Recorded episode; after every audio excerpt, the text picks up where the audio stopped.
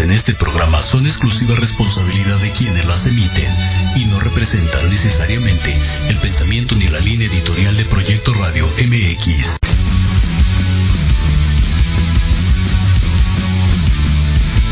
Estás en un programa lleno de aventura deportiva. ¿Quieres sentir la adrenalina de la realización de esta actividad? Claro. ¿Estás preparado para seguir cultivándote en esta área? ¡Sí! Pues adelante. En los apuntes del profe Tendrás todo esto y más. Comenzamos.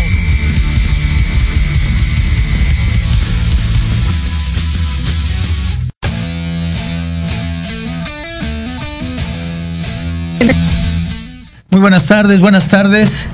Pues ya estamos aquí nuevamente, como cada viernes, en Proyecto Radio MX, en los apuntes del profe. Yo soy José Luis Salanueva. Pues qué agradable estar aquí ya en este fin de semana, con bastantito calor, ¿no? Con bastantito calor eh, y bastantita lluvia toda la semana. Entonces, eh, pues eh, eh, se, se conjugan estas dos cosas y hace un calor. Eh, venía ahorita yo con mi invitada, la licenciada Silvia, y comentábamos que hace un calor de mucho bochorno, ¿no? De mucho bochorno, ¿no? Este, llegamos aquí al estudio acalorados. Entonces, bueno, pues ya, ya estamos aquí. eh, muy contentos y yo más porque eh, pues tengo una invitadaza, ¿no? La verdad es que tengo una invitadaza eh, que ya en su momento este, se presentará. Antes, bueno, saludos especiales a mi mamá, por supuesto, mi mami que cada viernes anda ahí viéndome, aunque no me manda nada escrito, pero me ve. Mamita, un saludo muy fuerte. Ya sabes que te quiero mucho. Por supuesto, un, por, por supuesto, un saludo a mis hijos, que cada quien anda en su trabajo. Afortunadamente, gracias a Dios, tienen su, su trabajo. Un saludo muy fuerte, hijos. Sigan en ese camino eh, tan, tan noble que es el trabajar, ¿no? Tan noble que es el tener un trabajo y más en esta época eh, difícil, ¿no? Difícil, Así es. ¿no? Difícil de, de tener un trabajo y sobre todo un trabajo eh, continuo, un trabajo no así de una semana y ya no tengo trabajo, ¿no? Una- una- un trabajo que ya tienen ahí su plaza y su base y Claro. toda la cosa, ¿no? Eso Más a partir de lo de la pandemia, ¿no?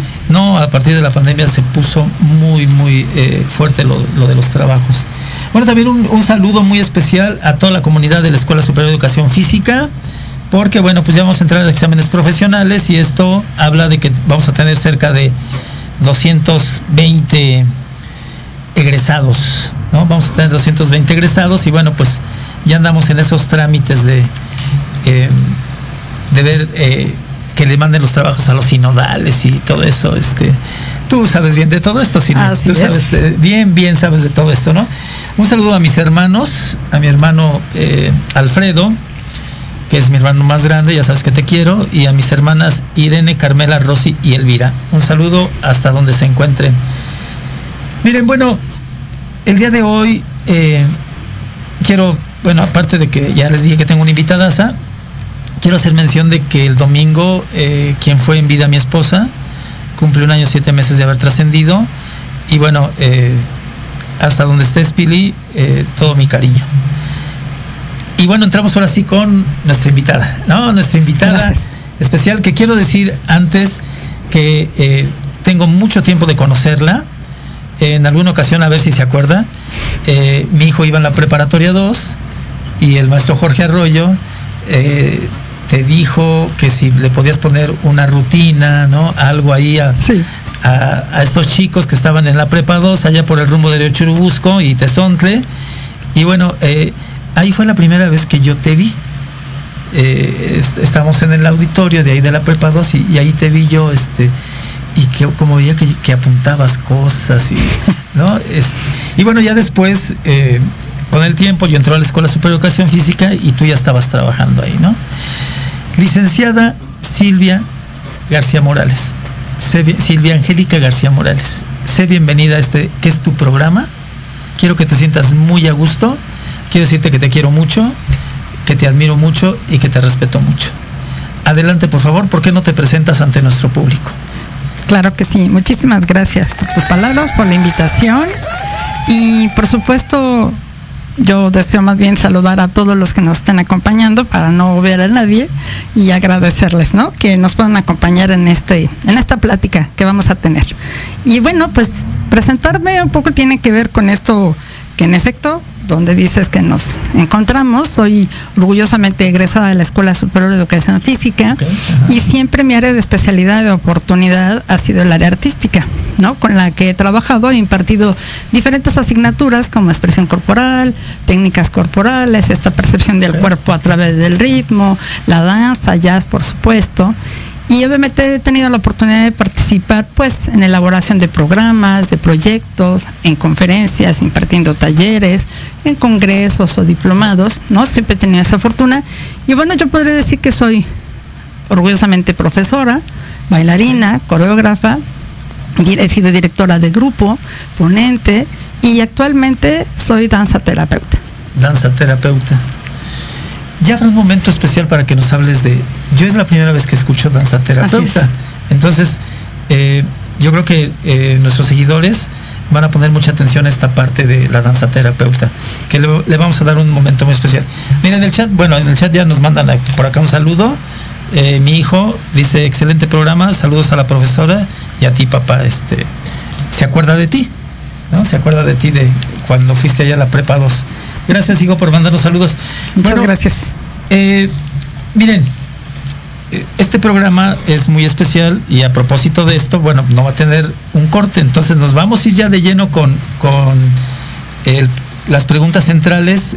Eh, maestra Silvia, ¿qué te parece? Si nos vamos ya a las preguntas que nos van a retroalimentar y van a retroalimentar a todos nuestros seguidores. Y bueno, como siempre contextualizamos,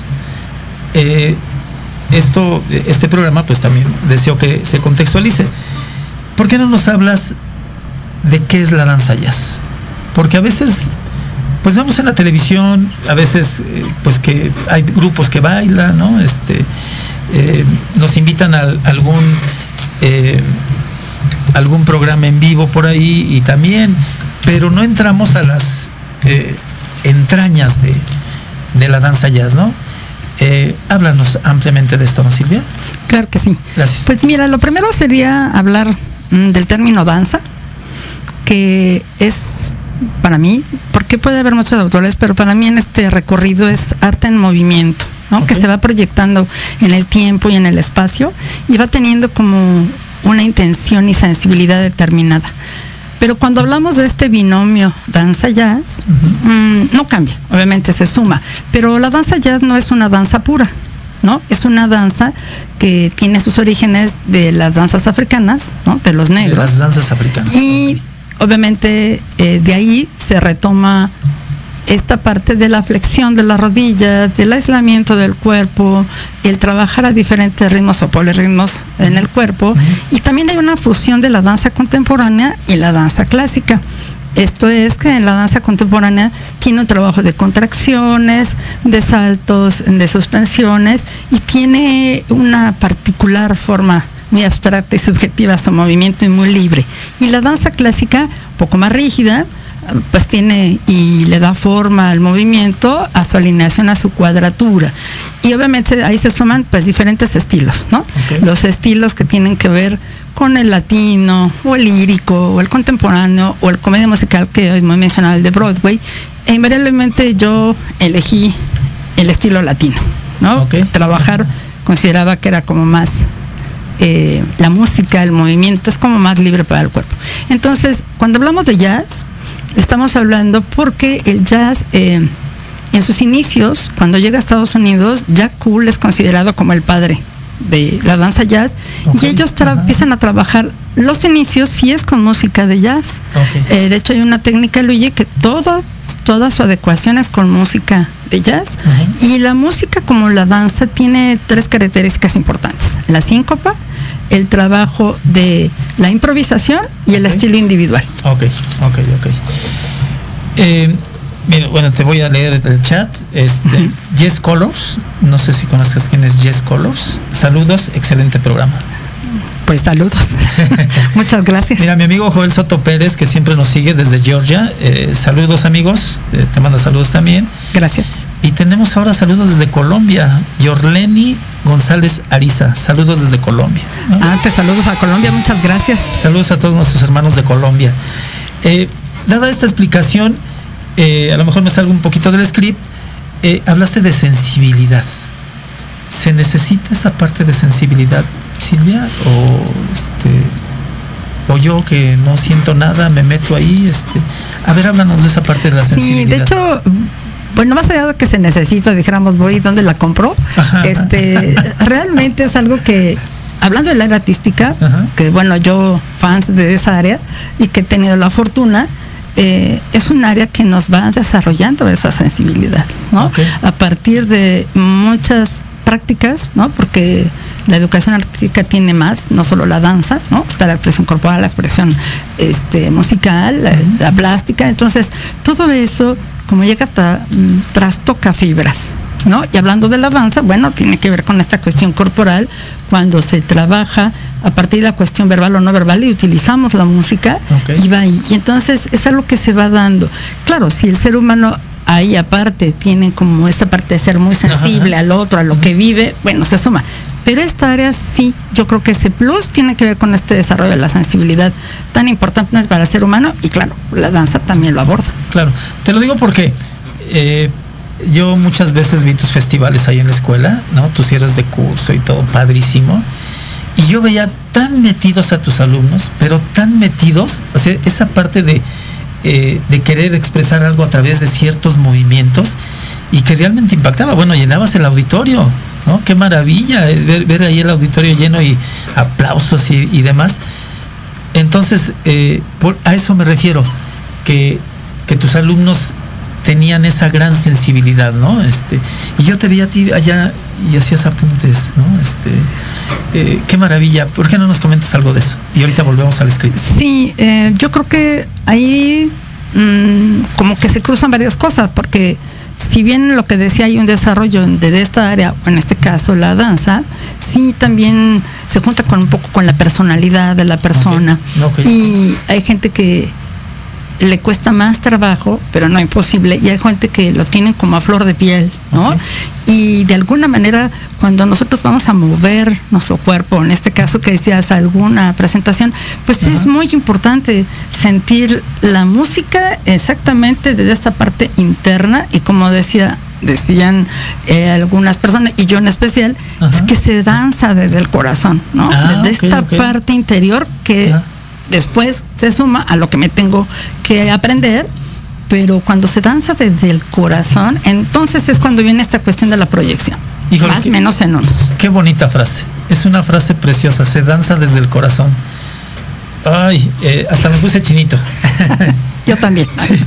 Oye, regresando a, esta parte del script, eh, ¿cuándo te decides por la danza o cómo piensas que eh, llegas a la danza? A ver, háblanos de, este espectro.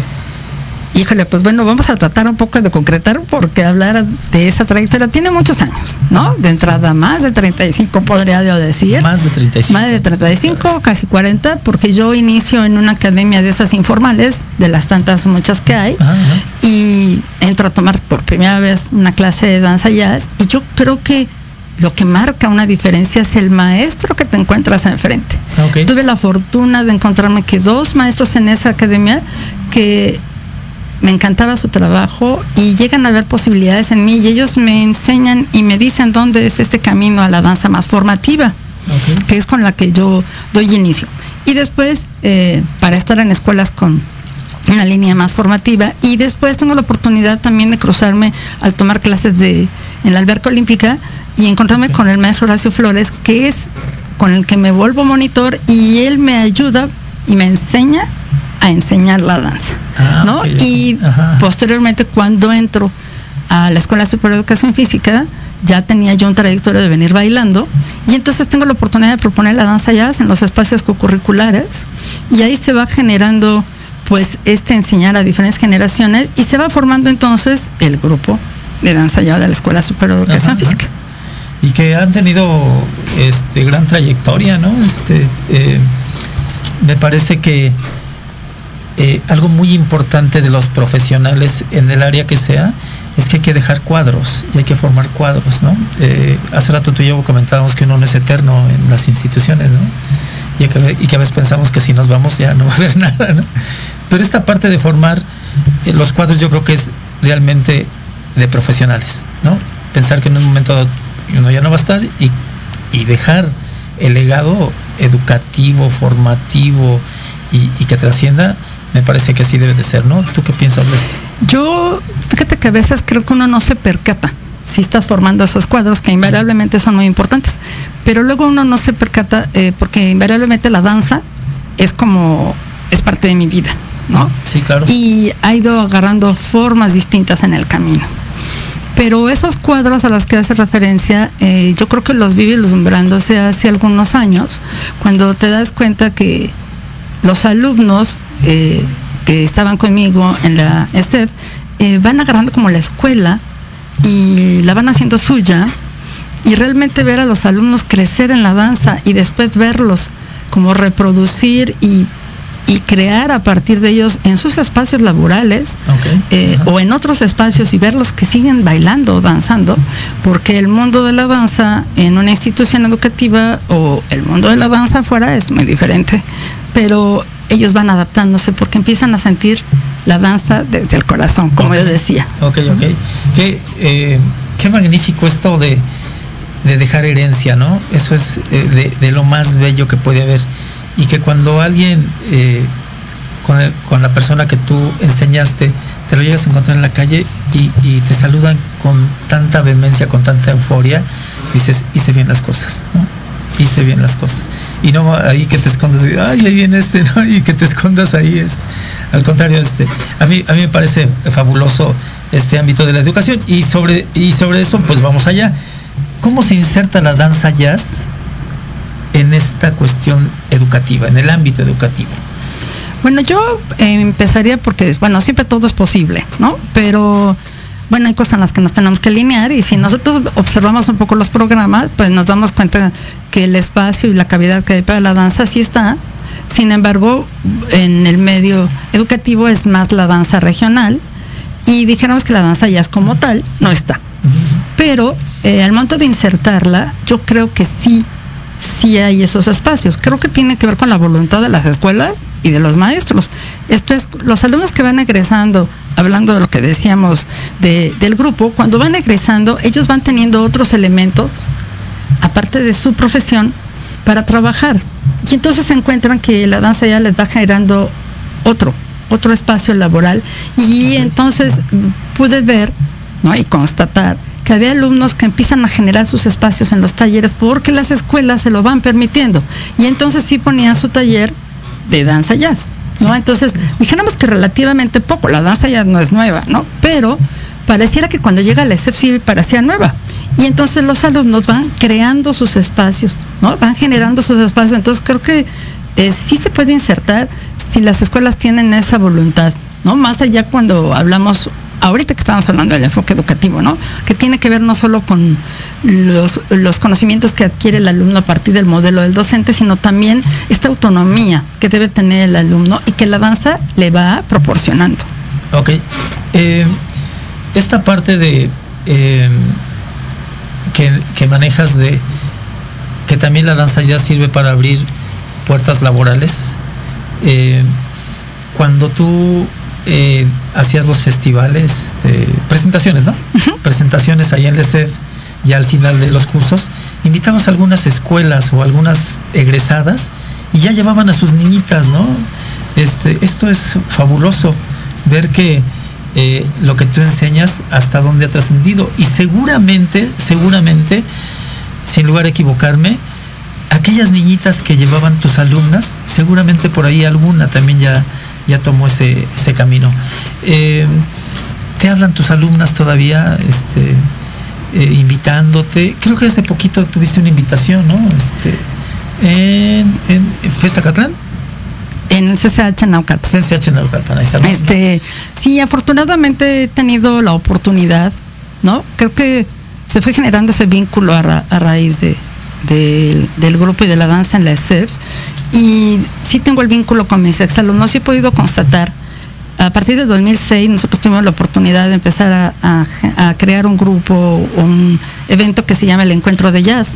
Y entonces a partir de ese año hasta 2019, claro, antes de la pandemia, eh, tuve la oportunidad de, que mis exalumnos y alumnos llevaran a sus alumnos, ¿no? Parecen como mis nietos en el escenario.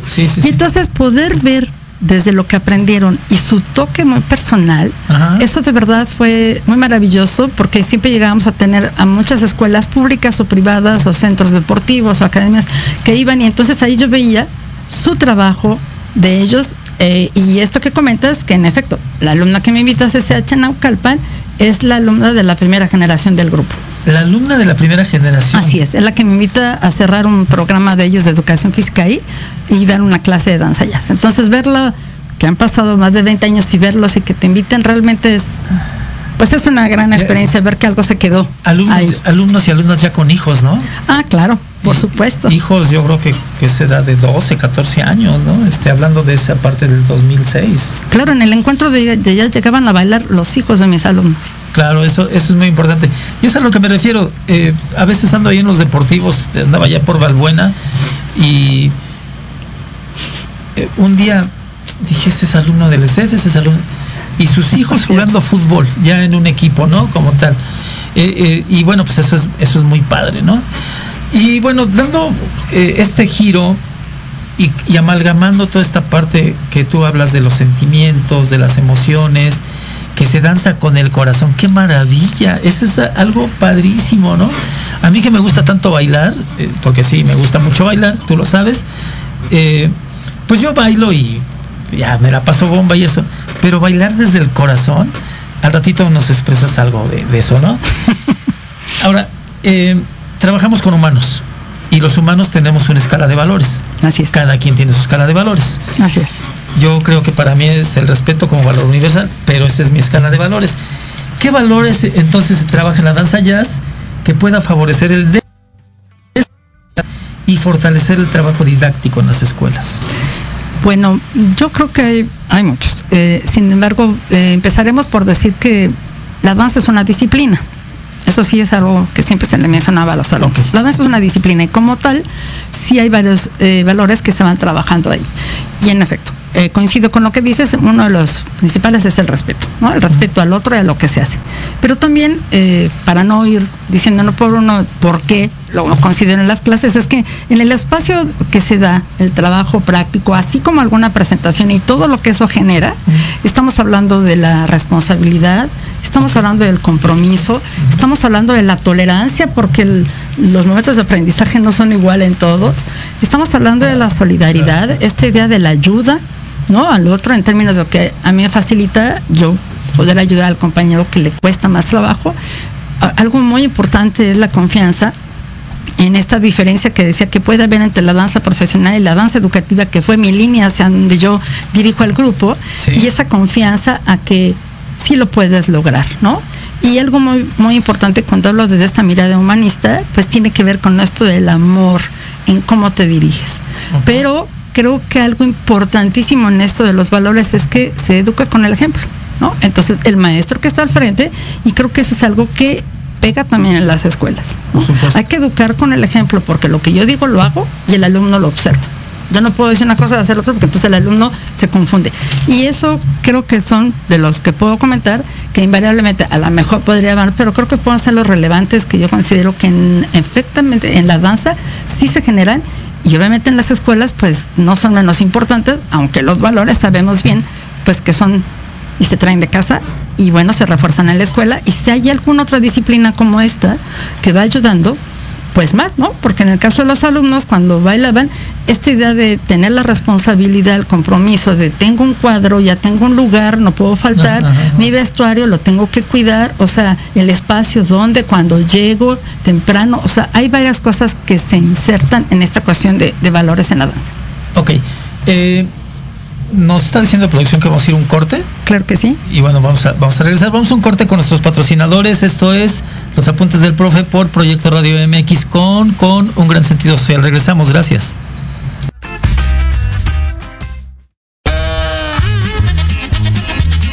Oye, oye, ¿a dónde vas? ¿Quién, yo? Vamos a un corte rapidísimo regresamos. Se va a poner interesante. Quédate en casa y escucha la programación de Proyecto Radio MX con sentido social. ¡Uh, la, la chulada!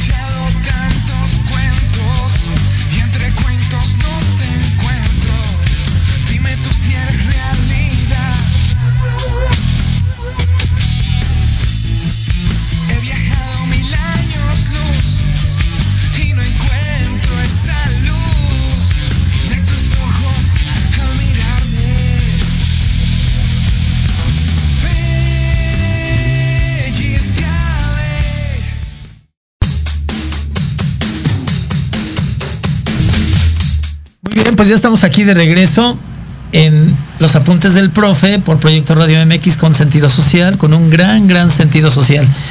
Y pues eh, recordarles que tengo una invitada muy especial eh, para mí, añísimos de, conocerla. Y bueno, eh, mi hijo José Luis también la conoció casi al mismo tiempo que yo la conocí, pues por eso, por eso te manda saludos, ¿no? Este, Gracias. Tienen muy grato recuerdo de ti. Sí, este, igual los saludo, muchas gracias. José Luis ya tiene 37 años. No hablemos de edades porque entonces van a hacer cuentas. entonces nada más, imagínate. Tenemos saludos de, en el chat, bueno, de eh, la maestra Lourdes Pedrosa desde Monterrey. Es, un, es una gran amiga egresada en mi generación y que conservamos eh, sentimientos muy, muy agradables. Saludos maestra, saludos maestra Lourdes hasta Monterrey. Eh, como siempre, bueno, presente, ¿no? Este, eh, muy interesada siempre en, todos los eh, temas y demás, ¿no? Y entonces, bueno, estamos aquí, eh, yo no diría en una entrevista, estamos en, una plática sumamente agradable y nuevamente públicamente lo digo, para mí es todo un honor el tenerte aquí. tú sabes que te quiero mucho, que te respeto mucho y que te admiro mucho. Siempre, cuando yo vi a la maestra Silvia Angélica García Morales trabajar, qué ejemplo de trabajo.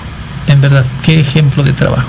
Gracias. Yo te veía de lejos, bueno, participamos en algunos eh, eventos ahí en la escuela, sobre todo en, exámenes profesionales, pero también en el examen de admisión. ¿Te acuerdas cuando lo tuvimos, este, que lo coordinábamos? Eh, tú, me decías que no nos podemos ir hasta que todo quede, ¿no? Este, porque ya mañana vienen. Y eso, y eso es un ejemplo de, trabajo, de gran responsabilidad. Y hablando de esta parte de, hace ratito hablabas de eh, algunos puntos de, la responsabilidad, ¿no? Yo veía a tus alumnos de, del grupo que llegaban con su vestuario cada quien y lo colocaban, ¿no? O sea, ya, es, y eso habla de, disciplina.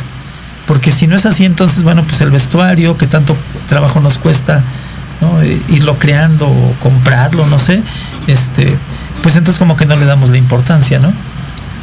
una pregunta, aparte de las que ya te hice.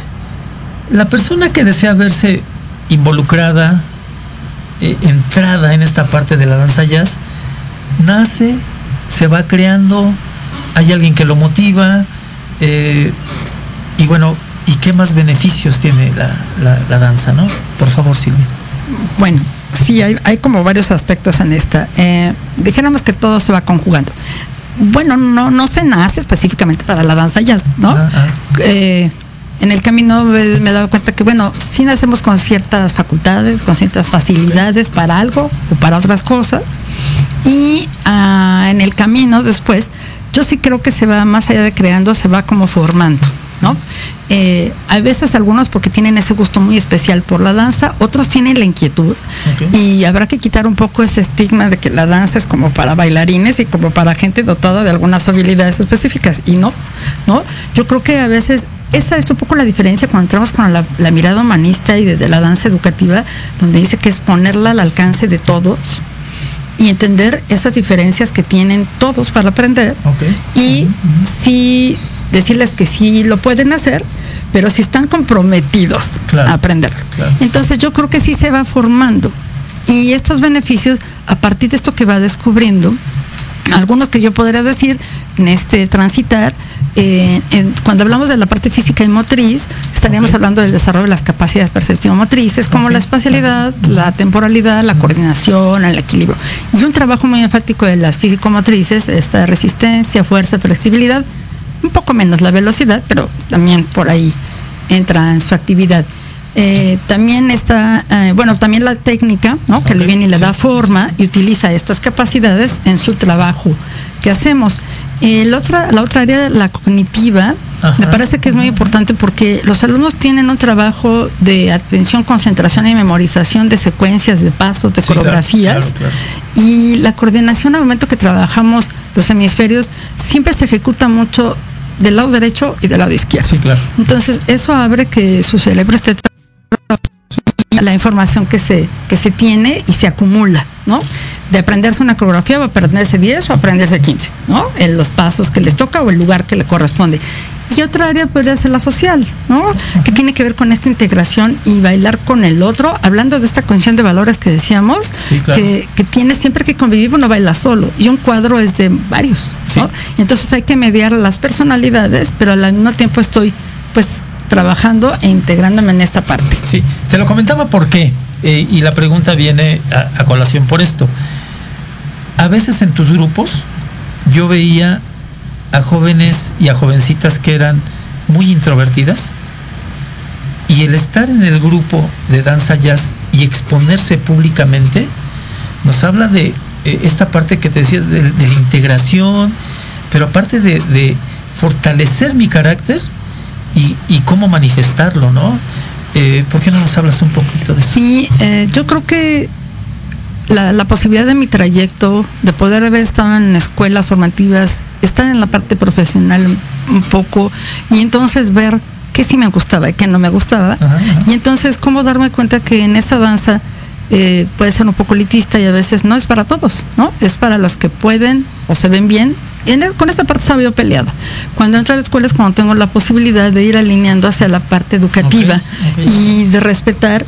Y entonces algo muy que, ponemos como eslogan para invitarlos al grupo era, lo único que necesitas es ganas de aprender y darte cuenta que a lo mejor descubres que invariablemente sí es tu camino, ¿no?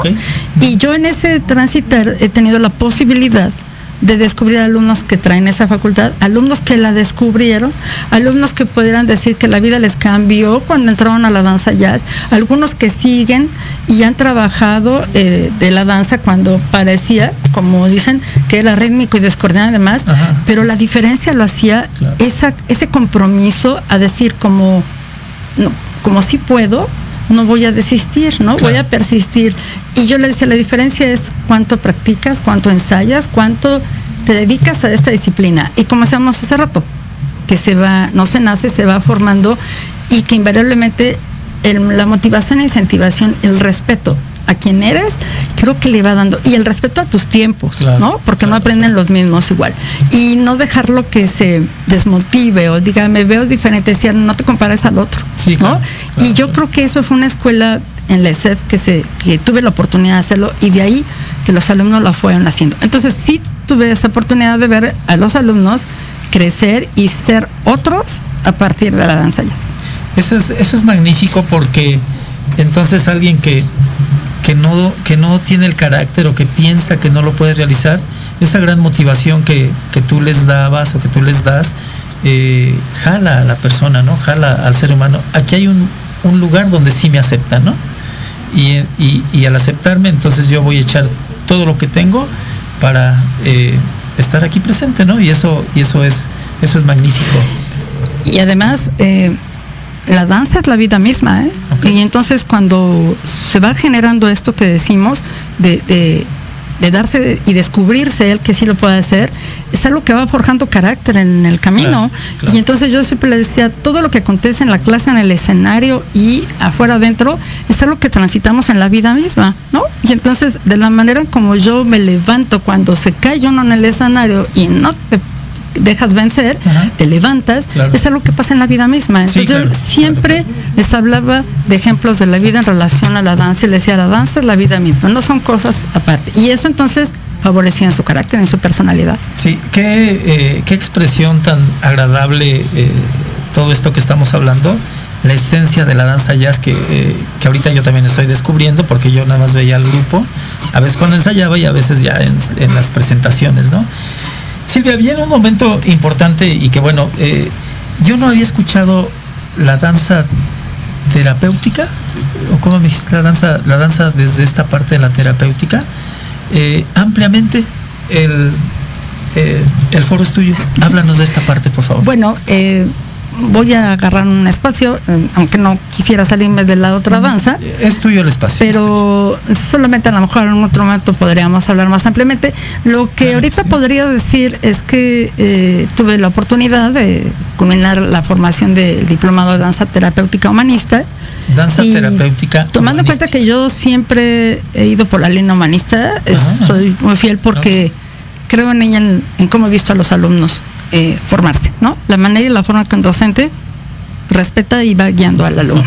Entonces, cuando yo entro a esta formación, tengo la posibilidad de, la danza sigue siendo eh, la misma que es el arte en movimiento, esto que decíamos, ¿no? Que nos permite expresar con el cuerpo eh, desde esta, decíamos, desde esta sensibilidad.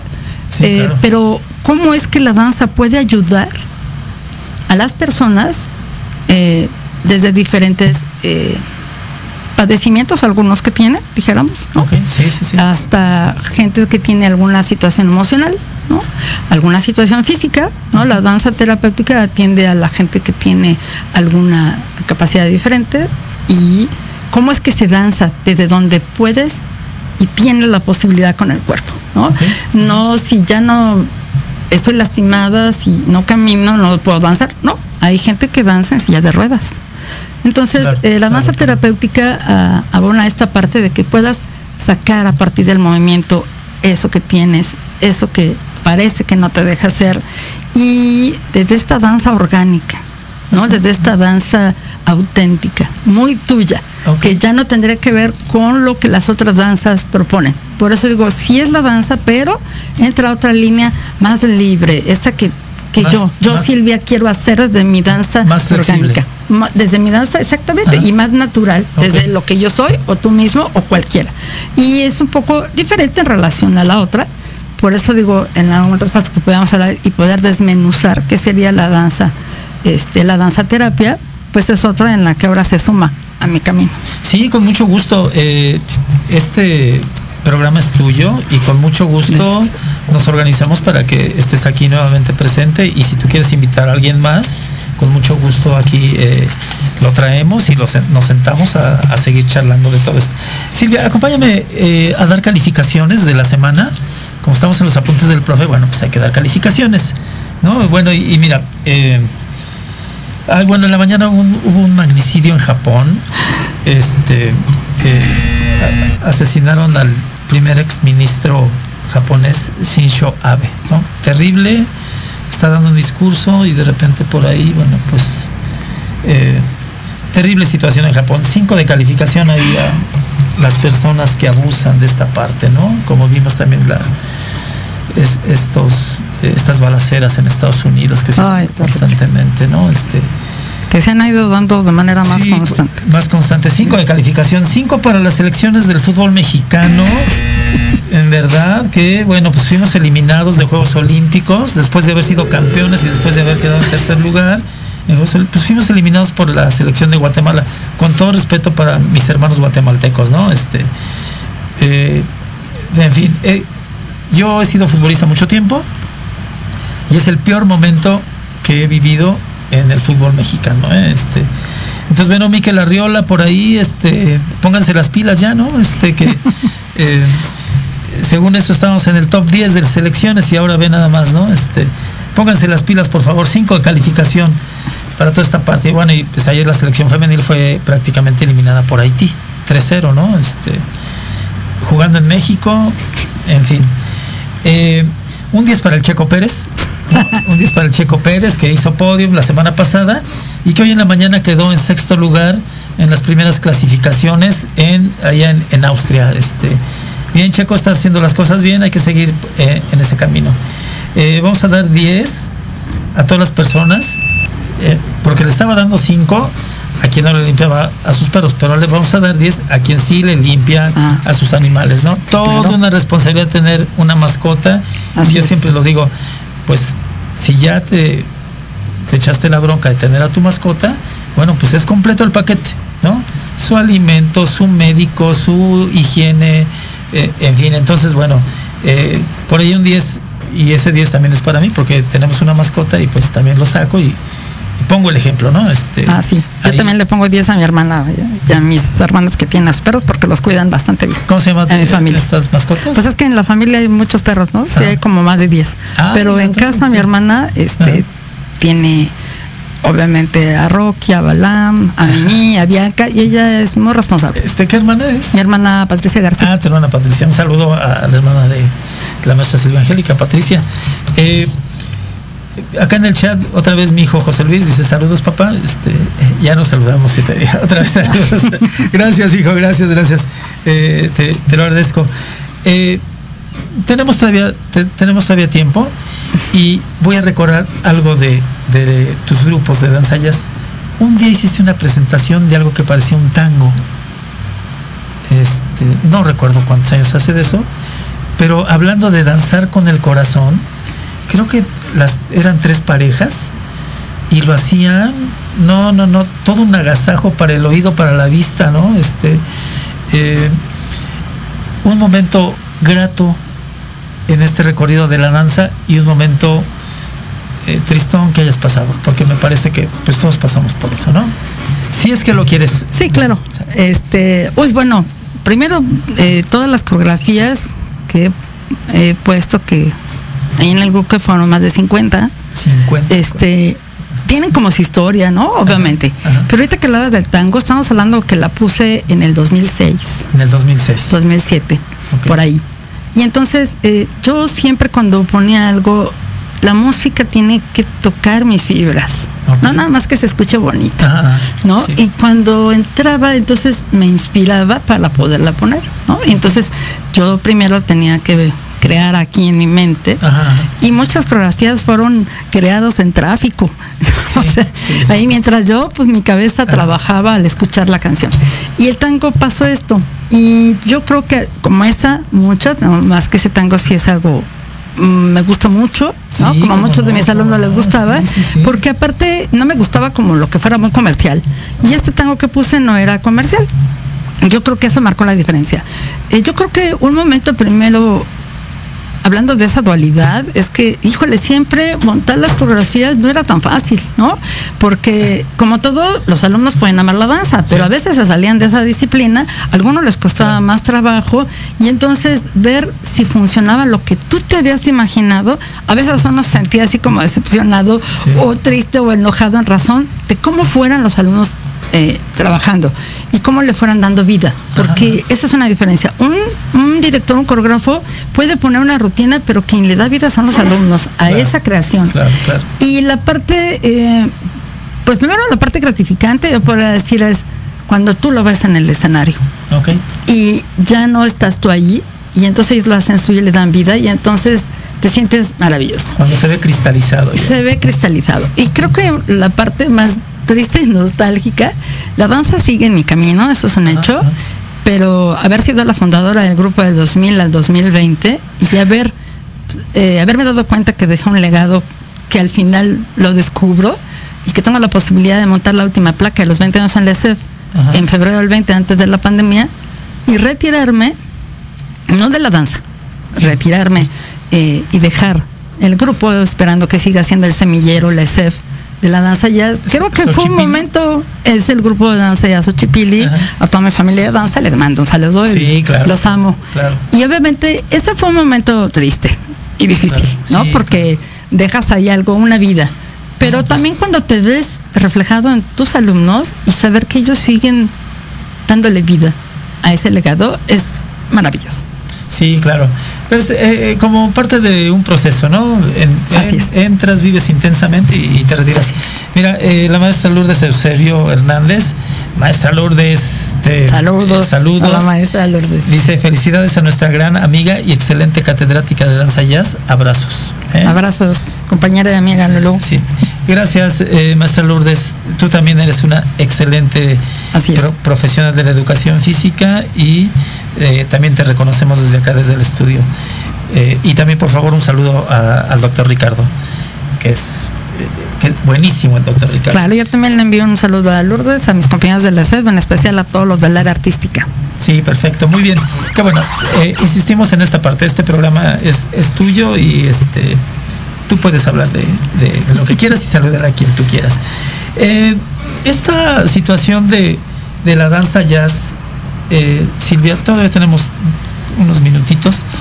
Eh, ¿Hasta dónde puede trascender eh, el que un niño, hace rato nos hablabas de educación especial o de, esta parte de la, danza terapia?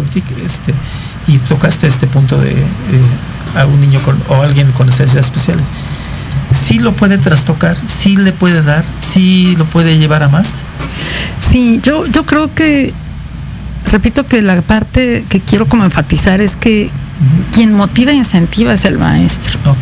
Y por eso eh, es tan enfático esta parte de que la danza profesional, que además yo amo siempre las figuras en el escenario, ver a los bailarines de clásico, pero sí también es... Eh, entiendo que a veces son demasiado estresados a esa disciplina.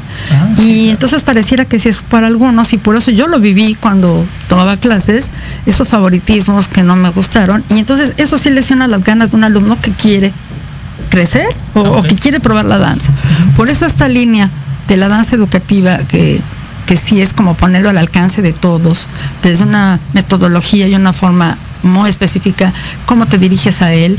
Y además esto que decías, quien parece que tiene una limitante, no la hay, porque la limitante siempre está en la cabeza, uno dice no puedo y no.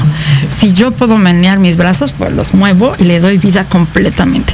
Entonces yo creo que estamos hablando ahí de esos espacios que yo sí creo que puede tener un alcance. Por eso insistía que ojalá y deseo de corazón que la ESEF, la Escuela Superior de Educación Física, siga siendo un semillero en donde los alumnos puedan salir con esta formación, pero siempre desde esta línea educativa y humanista, porque se van a encontrar la parte profesional afuera y, tienen que saber cómo enfrentarla y confrontarla, ¿no? Pero si entran desde la otra línea, creo que puede tener muchos alcances porque han salido en esos 20 años que decía, han salido muchísimas generaciones y a la fecha eh, tengo contacto con ellos.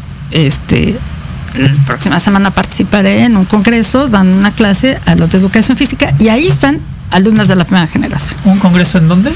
Es el primer congreso de la FIEP, Ciudad de México 2022, que se va a impartir ahí en la UAI. Ah, ok, ok. Invariablemente, pues fui invitada a impartir un taller exactamente hablando de la danza es como esta alternativa y ahí entonces va agarrando otra forma. Desde esta parte profesional que se puede encontrar en una academia, que le da mucho peso a la técnica, a esta parte que en efecto a mí me gusta, el trabajo técnico, pero cuando hablamos de la parte educativa la hacemos un poquito para atrás y le damos peso para que el alumno se encuentre y se reconozca, ¿no? Y se demuestre que sí puede danzar. Claro. Eh, ¿Este taller cuándo es? El próximo 15 de julio, ¿no? Aprovechamos el anuncio. Sí, claro, sí, sí Y el foro. Para, sí, es el próximo 15 de julio. Este, ahí obviamente estaré con todos mis alumnos, exalumnos y colegas de educación física y de áreas deportivas que van a esperando que puedan danzar conmigo y entender la danza, porque puede ser una alternativa de la educación física desde otra parte más educativa y humanista y no profesional. Sí. No, pues este eh, va a estar muy, eh, me, imagino, muy concurrido. Y bueno, este, colegas de educación física, no hay que perderse esta posibilidad. Me imagino que va a haber otro tipo de actividades, pero yo en este momento hablo eh, que asistamos a este taller que va a dar la maestra Silvia Angélica García Morales.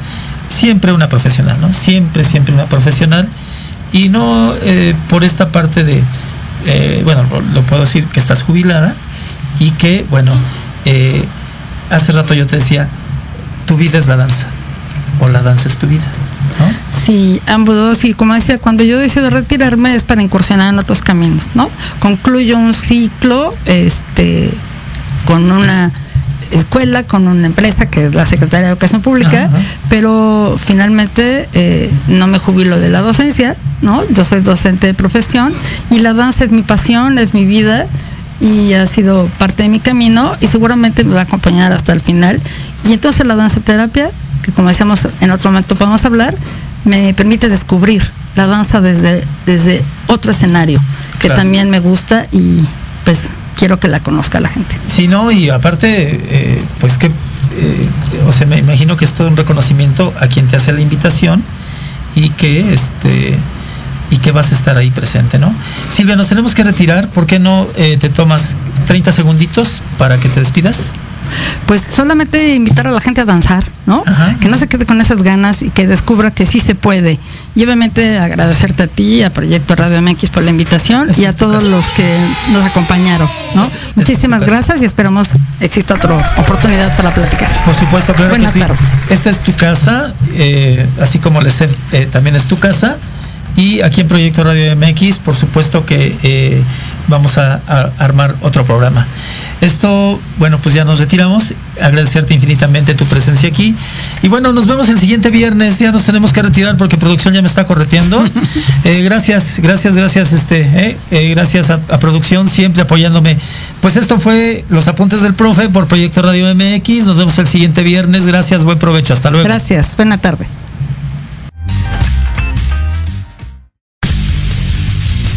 Se despide de ustedes el profe José Luis Alanueva.